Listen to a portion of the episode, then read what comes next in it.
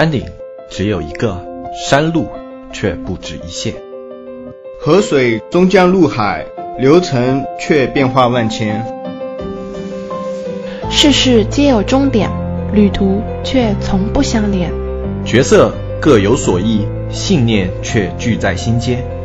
所见风景不同，又何妨各抒己见？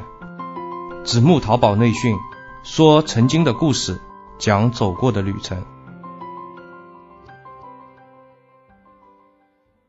大家好，我是黑泽。这一期呢，依旧是由我来为大家做这一次的淘宝经验分享。上一期节目的时候呢，黑泽的嘴巴上长了很多溃疡啊，在节目里稍微提了一下，然后就有非常多的听众朋友们表示非常的关心，就告诉我要去吃一些六味地黄丸啊，或者去。泡一些西洋参啊什么的，会对溃疡非常有好处啊。当时在留言区看到这些留言的时候，真的非常的感动，然后想回复一下，但是一时又没有找到很好的措辞，因为感觉回复的比较简单的话，有可能比较的敷衍，啊，这样不太好。然后我就在这里节目里跟各位关心黑泽身体的朋友们，啊，非常衷心的说一句谢谢。这一次呢，黑德是来给大家做一个直通车概论的分享。为什么来做一个直通车的概论分享，而不做一个直通车的操作或者技巧分享呢？原因有两个。呃，第一个呢，是因为我不知道所有的听众朋友们对直通车的理解到了一个怎么样的程度啊。为了照顾那些可能刚刚入门的一些卖家。啊，一些听众朋友，然后这边我就会讲的由浅入深，我会把一些直通车基础的东西都会在这个节目里面讲一下，当然只会讲一次啊。以后如果还会有听新手的听众朋友的话嘛，我就会跟他们讲，在前面找到哪一期就可以去收听这些比较基础的内容。啊，第二个原因呢，就是那些大部分少数人知道的黑科技小技巧呢，它都是一把双刃剑，啊，有好有坏。我之前在节目里面也稍微提到过一些，啊，比如说黑车啊、黑收啊这样的手法，它都是有好有坏，嗯，不太适合一个想要长久去做淘宝店的人这样的一个心态。而且这样的东西会让人的心容易变得浮躁起来。当然，以后如果有比较新的黑科技出来的话，我可能也会做一些分享。但是。嗯，目的呢是让大家做一个了解，知道有这么一个东西，我也会把利弊都给大家澄清清楚。做与不做呢，就是大家的选择。那在开讲之前呢，我还是先小小的说一下，就是今天的节目主要讲些什么内容。今天节目呢，主要讲的就是直通车的概论，里面包含了就是直通车这个软件的逻辑标定是怎么样的，直通车里面它的各项数据应该怎么去看。它怎么样产生这样的数据？还有它的一个扣费模式，这些内容呢可能会比较长，不一定能在一期节目内讲完。我尽量会控制一下，讲的尽量的精简。啊，如果超出的话呢，我就会把它分两期节目，因为如果太长时间集中注意力去听的话，也会让人非常的疲劳。啊，这样就违背了我们一个轻松分享、互相学习的一个初衷。那我们现在接下来就来讲第一点，什么是直通车？直通车呢是淘宝的一个付费推广模式，它的付费推广模式的收费模式呢是点击收费，就是买家看到你了你的直通车图片。然后进行点击以后，就会产生一个费用。这个点击收费的多少与你的出价多少有关。在你开通直通车进去之后呢，你会看到很多的数据。呃，这里面我们把比较重要的数据缩写，我们先提一下吧。一个是单次点击收费，啊，就是买家点击你这个宝贝，它平均每一次点击花花费你多少钱，缩写是 PPC。然后另外一个是投入产出比，就是你目前投出去的钱有多少转化成了销量，啊，就是 ROI，ROI 就等于你的营业额啊，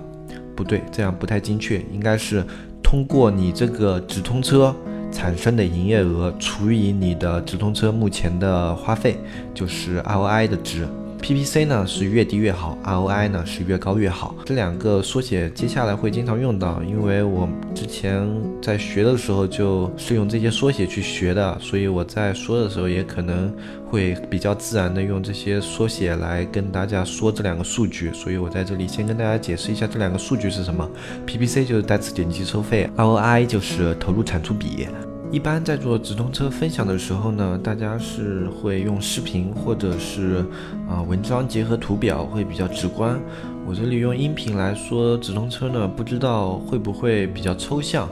啊？我会尽可能的说的比较通俗易懂啊。如果有哪方面你们真的不太清楚的话呢，可以在下面留言啊，我可能会想办法改进这一方面的表述。那我们还是从直通车这个软件的标定逻辑开始谈吧。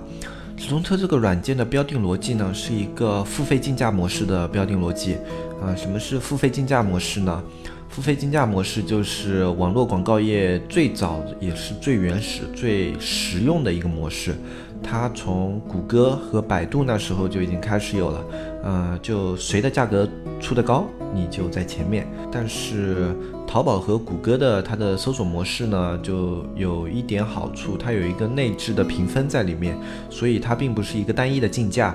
但是淘呃百度就不一样了，百度它是一个单一竞价模式，价高者得，这就是百度现在它的竞价模式最为人所诟病的一点，它没有履行一个搜索引擎应有的职能。我们搜索引擎最应该的职能呢是。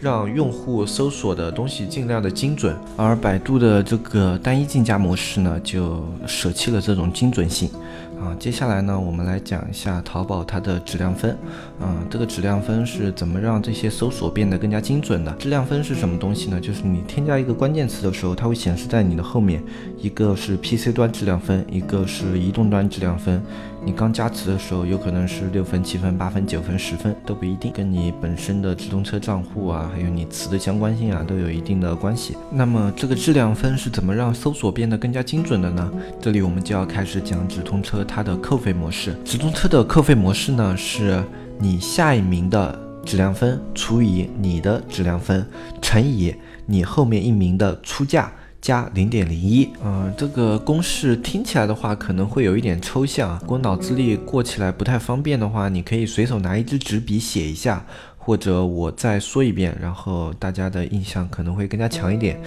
你下一名的质量分除以你的质量分乘以你下一名的出价加上零点零一，嗯，很多人可能也知道这个公式啊，一旦当别人的出价啊乘以这个。它的质量分除以你的质量分啊，加上零点零一之后啊，比你的现价还要高，那么它的排名就会到你的前面去，啊，这样就形成了一个竞价机制，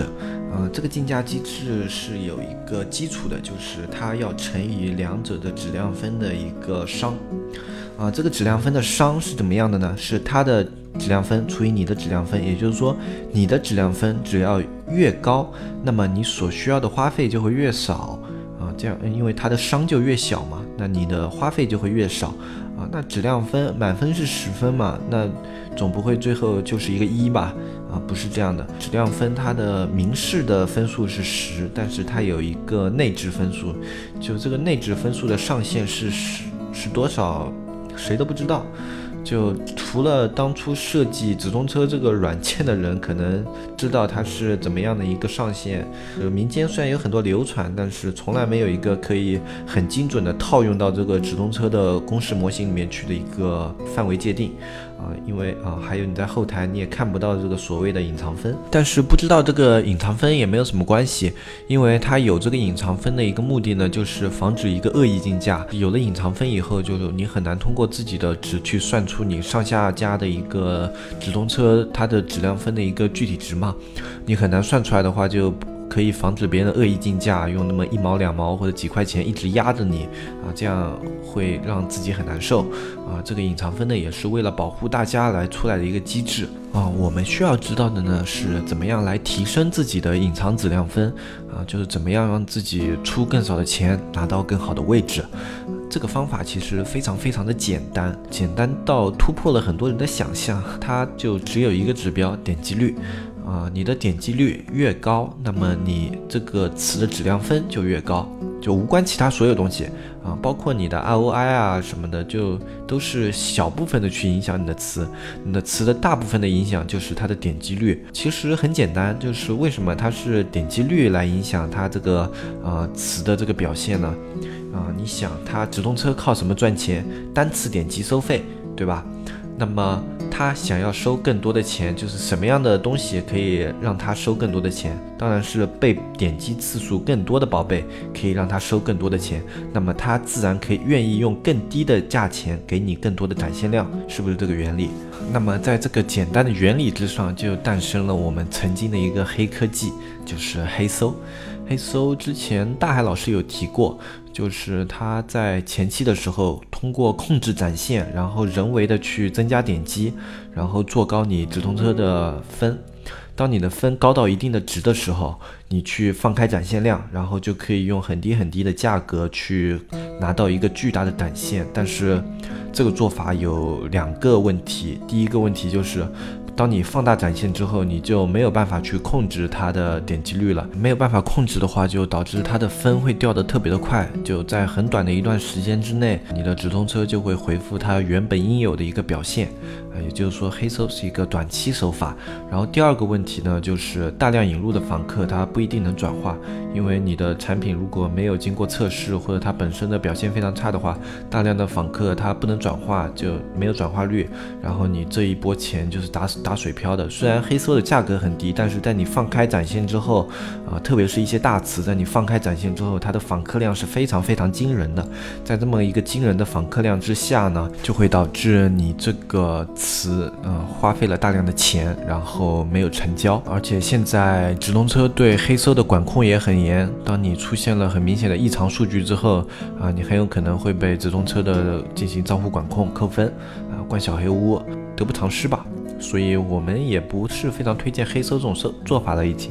呃，我这边来引用黑搜的例子呢，也只是为了让大家直观的了解点击率这个指标对于直通车来说到底有多么多么的重要。好，接下来呢，我们就来讲直通车第二重要的一个数据，就是 ROI 转化率。啊，为什么转化率很重要呢？这关系到你直通车的投入产出啊有没有在赚钱，或者有没有收支平衡。ROI 呢，前面已经提过一次了，但是为了照顾一些入门的朋友呢，我还是再重复一遍。ROI 等于你通过这一款产品啊所成交的营业额啊，通过这一款产品的直通车成交的营业额除以你的在这一款产品上所用的总花费，就你目前的花费，然后它会产生一个值啊，可能零点九八或者一啊或者二啊，会有这么一个值。这个值呢是越大越好，如果它越大，就表示你亏损的越少，或者你盈利的越多。ROI 呢，它会在一定程度上影响你的直通车，没有点击率影响的那么大，但是也是有的。就是你 ROI 的表现越好，你的质量分也会有一定的上升。嗯，但是这个影响是远没有点击率来的大的，相差的非常的多。嗯，你们只要牢记一点，如果你是专注于质量分的话，你最重要最重要的指标就是点击率。啊，ROI 呢，只是为了衡量你这个车有没有在盈利，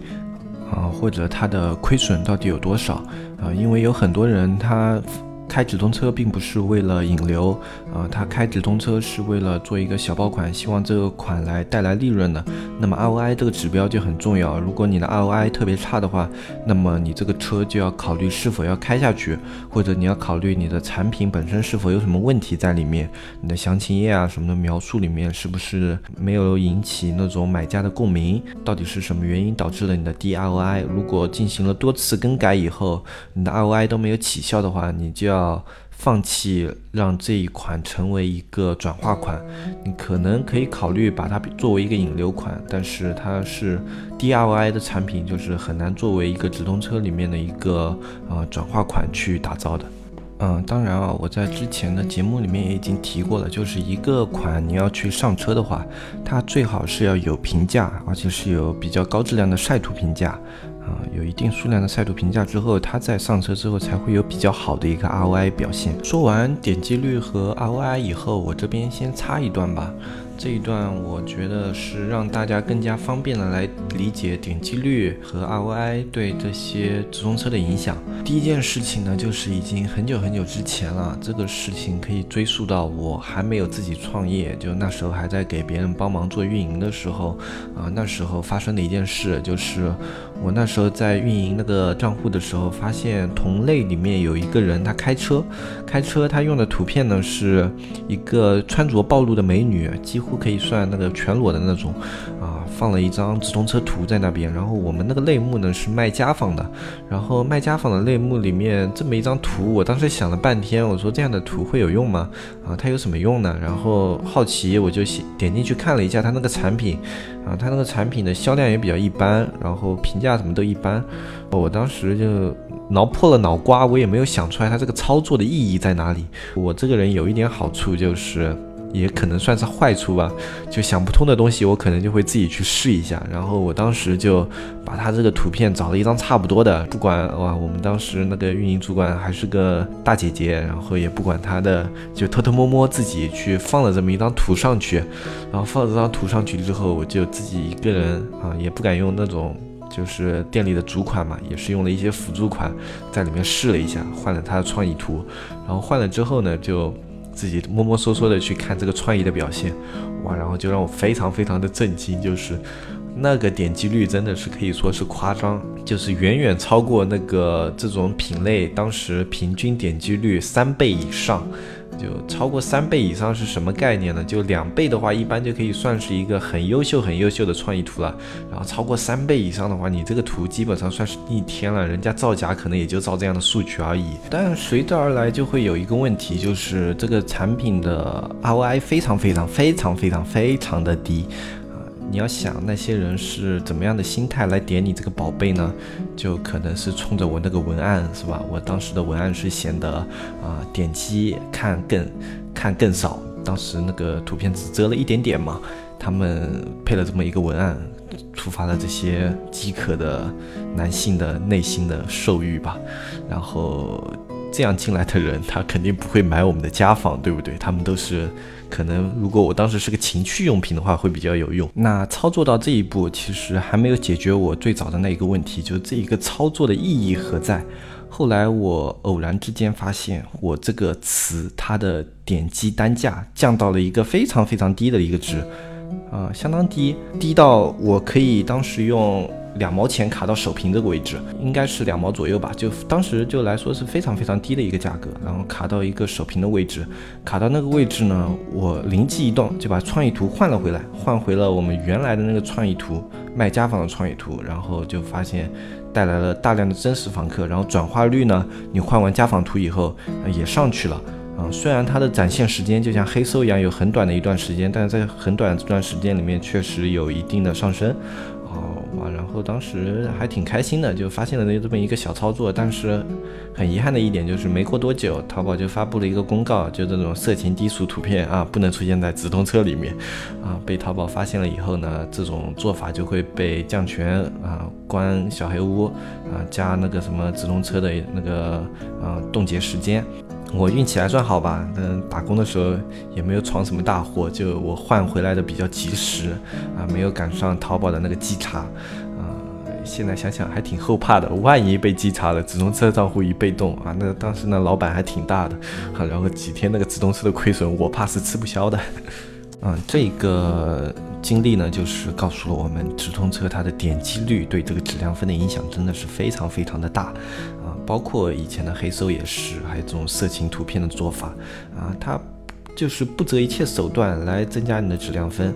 当然，你们现在千万千万不要再去试这种做法了。如果试了以后，然后账户被冻结了、被淘宝警告了什么的，别来找我好吗？我只是跟你们举这个例子，不是让你们去做这些事情啊。但是换个角度来想，其实这给我们一个思考：其实如果你可能如果想引流或者想把质量分。做低，你可以用尽你所能想到的一切的合理的手段去增加它的点击率，啊，这个合理手段是什么呢？就你可以自己去想，因为每个类目都有自己类目的一些特色嘛，啊，所有的东西不可能是通用的。然后你可以去想一下，如果你只是想要把质量分降低，这一段时间只是想把质量分降低，啊，没有任何其他的目的的话，你就可以去，呃，试一下一些，呃，在主图上动一些手脚也好啊，或者在操操作上想一些小办法也好，你可以增加点击率，那它的质量分就会上来。这就是我们理解它质量分的原理的一个作用。呃，第二件事呢是有关 ROI。ROI 这个值，就是以前在开直通车的时候，其实并不是被我非常的看重，因为我自从发现了点击率可以很好的影响质量分以后，我是当时是比较迷信于提升点击率的一些做法的，对 ROI 这个值并不是非常重视。啊，因为在我看来，只要你能引进客户的话，后期我能来给你啊，把这些客户转化的方法多的是啊，所以我当时不是很注重 ROI。然后有一段时间呢，就自己刚开始创业那时候，自己开店的时候啊，当时口袋里嘛没揣几个钱，但是呢，因为经在自己开店之前，经常给那些比较大的老板打工嘛，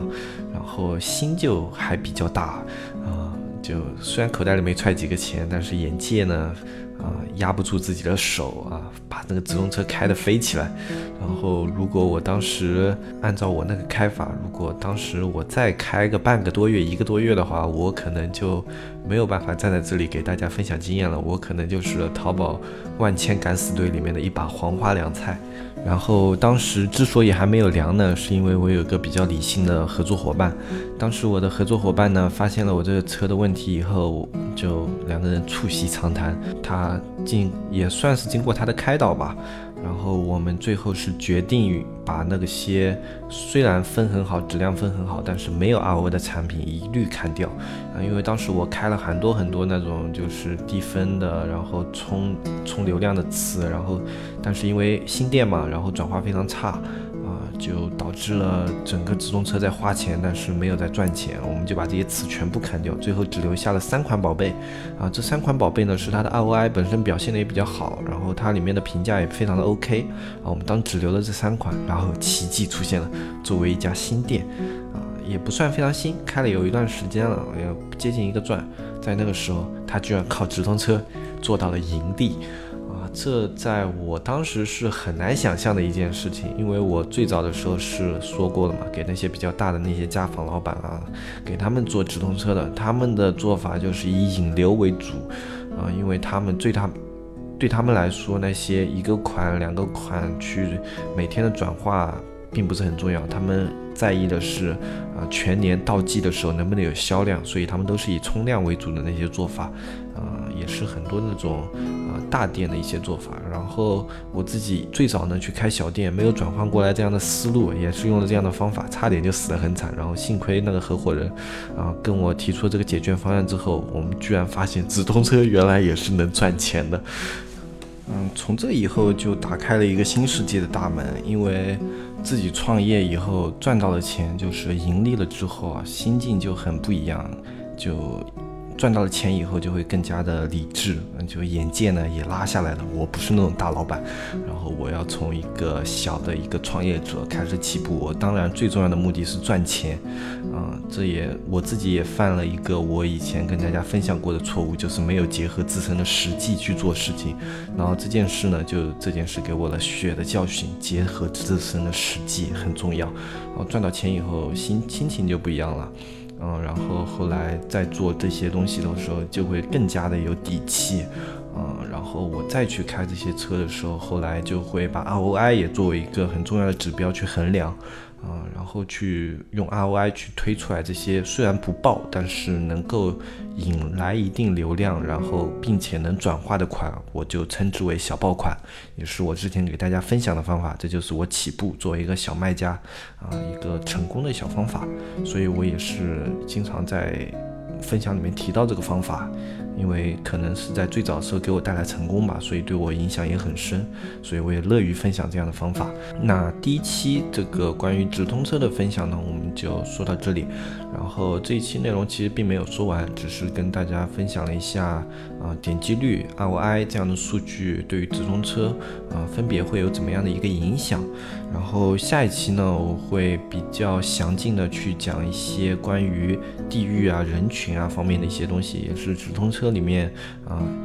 这个可以算是一些操作的，就比较实用的一些操作啊。然后谢谢大家这一期的收听。我们下一期再见，我是黑泽，我们拜拜拜拜拜拜。